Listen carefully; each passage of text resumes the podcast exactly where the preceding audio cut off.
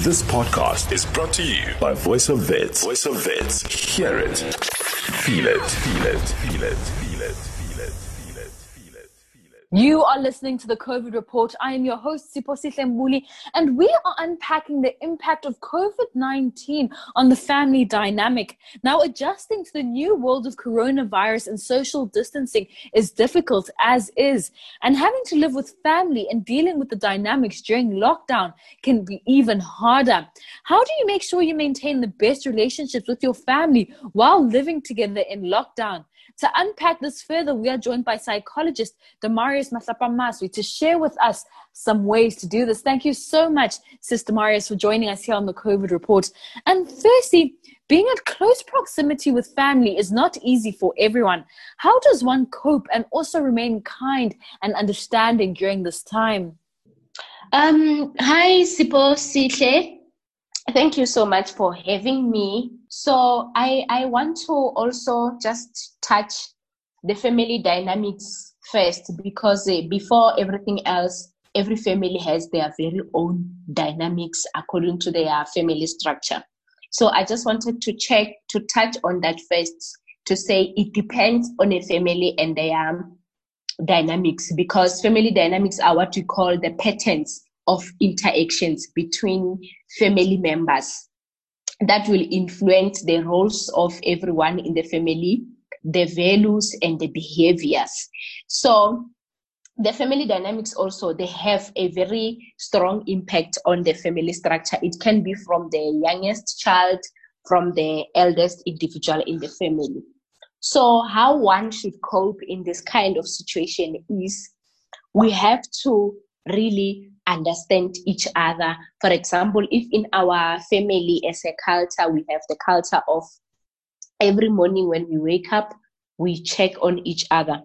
We must continue on doing that checking up on each other, irrespective of we sleep together in the same room, irrespective of we saw each other before we went to bed, irrespective of whatever. And we must normalize talking to each other, even if it's nothing just to check on each other, just to check if they're fine. Because sometimes, as a family member, I might not want to disclose how I feel because I feel like I'm going to stress everyone in the house.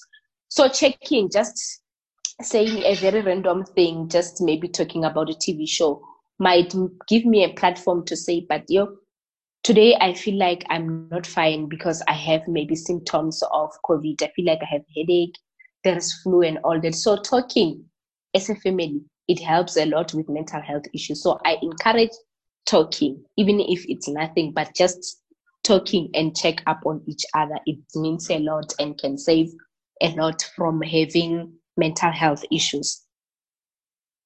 Now, the pandemic has affected everything and every aspect of our lives. Going back to that family dynamic you spoke to, what are some ways that the family dynamic could have shifted or changed during and because of this pandemic? Um, some they might have changed because of anxiety.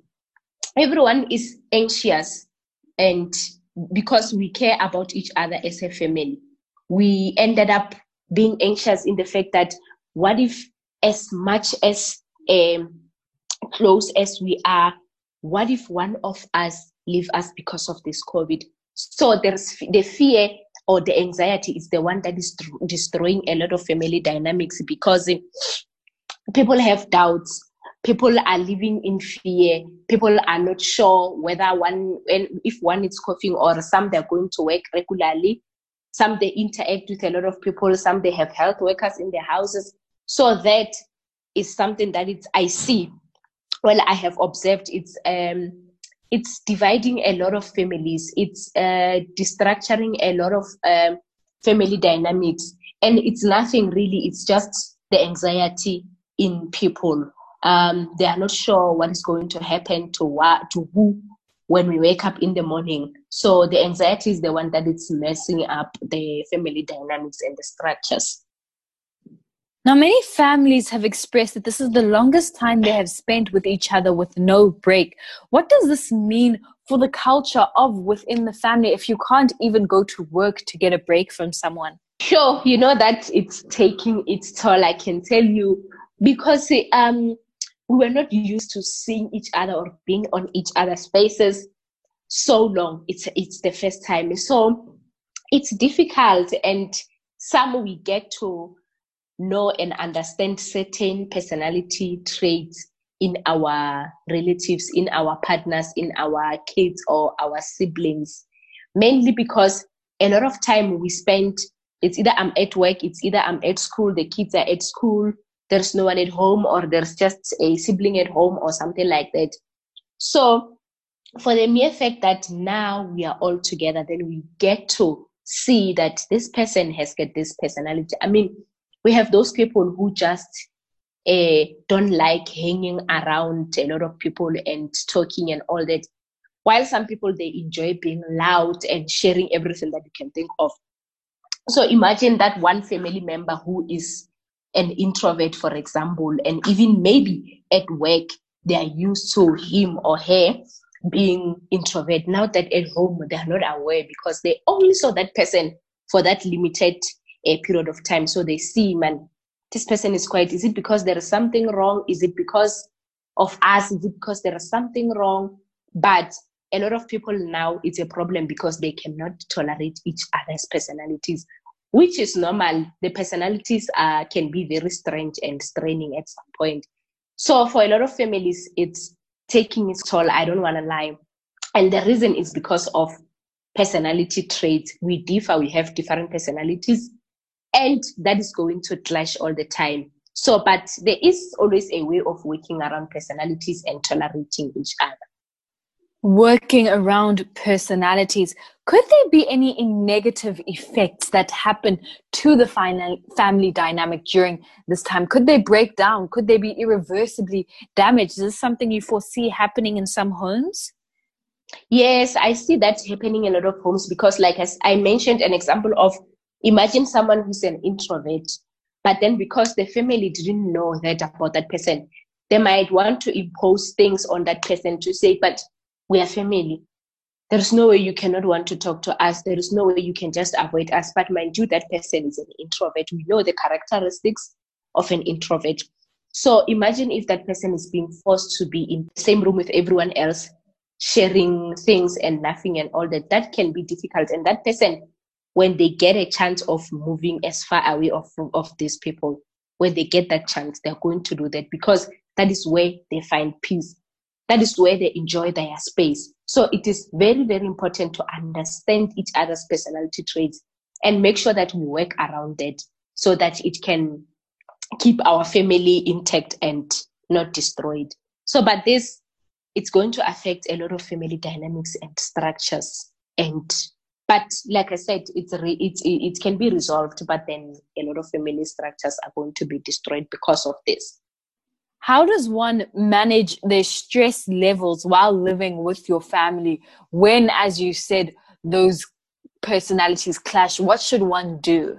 Managing stress can be quite a big thing because you have to adjust to a certain way of doing things while you are not supposed to do, but then because you want to manage the attitude around you, want to control the anxiety and stress levels.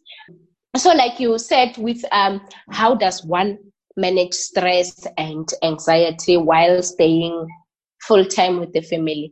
You know, in a family, you know that like we are some sort of a compound. We need each other. We depend on each other for survival. So you have to keep up a very positive attitude about that to say, as much as there are things that I don't like about the family, there are things that they, they do that I don't really get along with.